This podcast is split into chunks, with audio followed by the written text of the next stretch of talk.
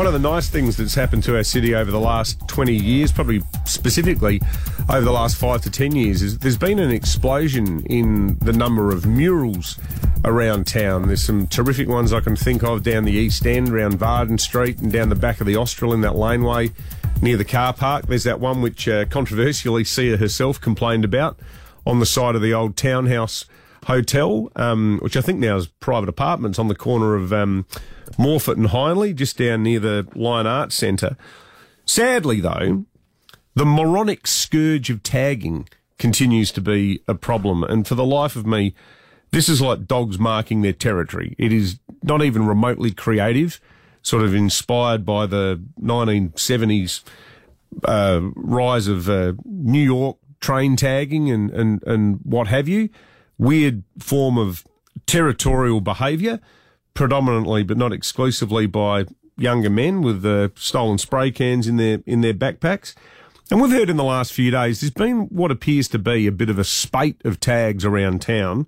We know that uh, not far from where we work, um, Connect Hearing have got this stupid bright blue tag that over the last few days somebody put on on on their building there in uh, in Perry Street, and also there's fantastic fantastic Vietnamese um, food joint called uh, Vietnamese Laundry that started off in in Whitmore Square. My son Jim and I um, often head in there to grab a banh mi. Excellent, excellent food. They're doing so well that they've opened a second store in the DaCosta Arcade. And our producer Andy was chatting to the owner yesterday because this poor bloke, as he arrived to start work, he's out there with a, um, you know, bottle of meths Hmm. and a and a wire brush, trying to remove the uh, the the tag that turned up overnight on the roller door outside his business. It's ugly, it's unsightly, and we've spoken to the Adelaide City Council about this, and they have confirmed that they're aware of the issue. Um, they're going to talk to SAPOL to see if there's been any type of significant increase, because from what we're hearing from from people on the ground running businesses, it sounds like there has been. And um, the council's obviously got its rapid response team because apparently there's a there's a thing where it's almost like hard rubbish.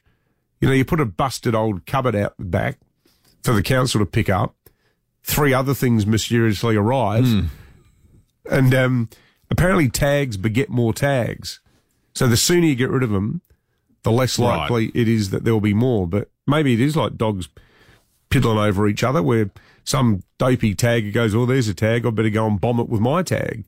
But whatever the case, it's um, totally uh, unsightly and unacceptable, and we'll follow up again with the city council about it. It's kind of surprising these days. Buying a spray can in Australia is harder than buying a firearm in the US. I know because they're always behind the, Locked behind up. the cages. You've got to ask permission. Yeah, yeah. Answer a couple of questions. I think you've got to be over eighteen. You've got to be over 18, show or ID. Have, have proof that you need it for an art project or something like that. That's right.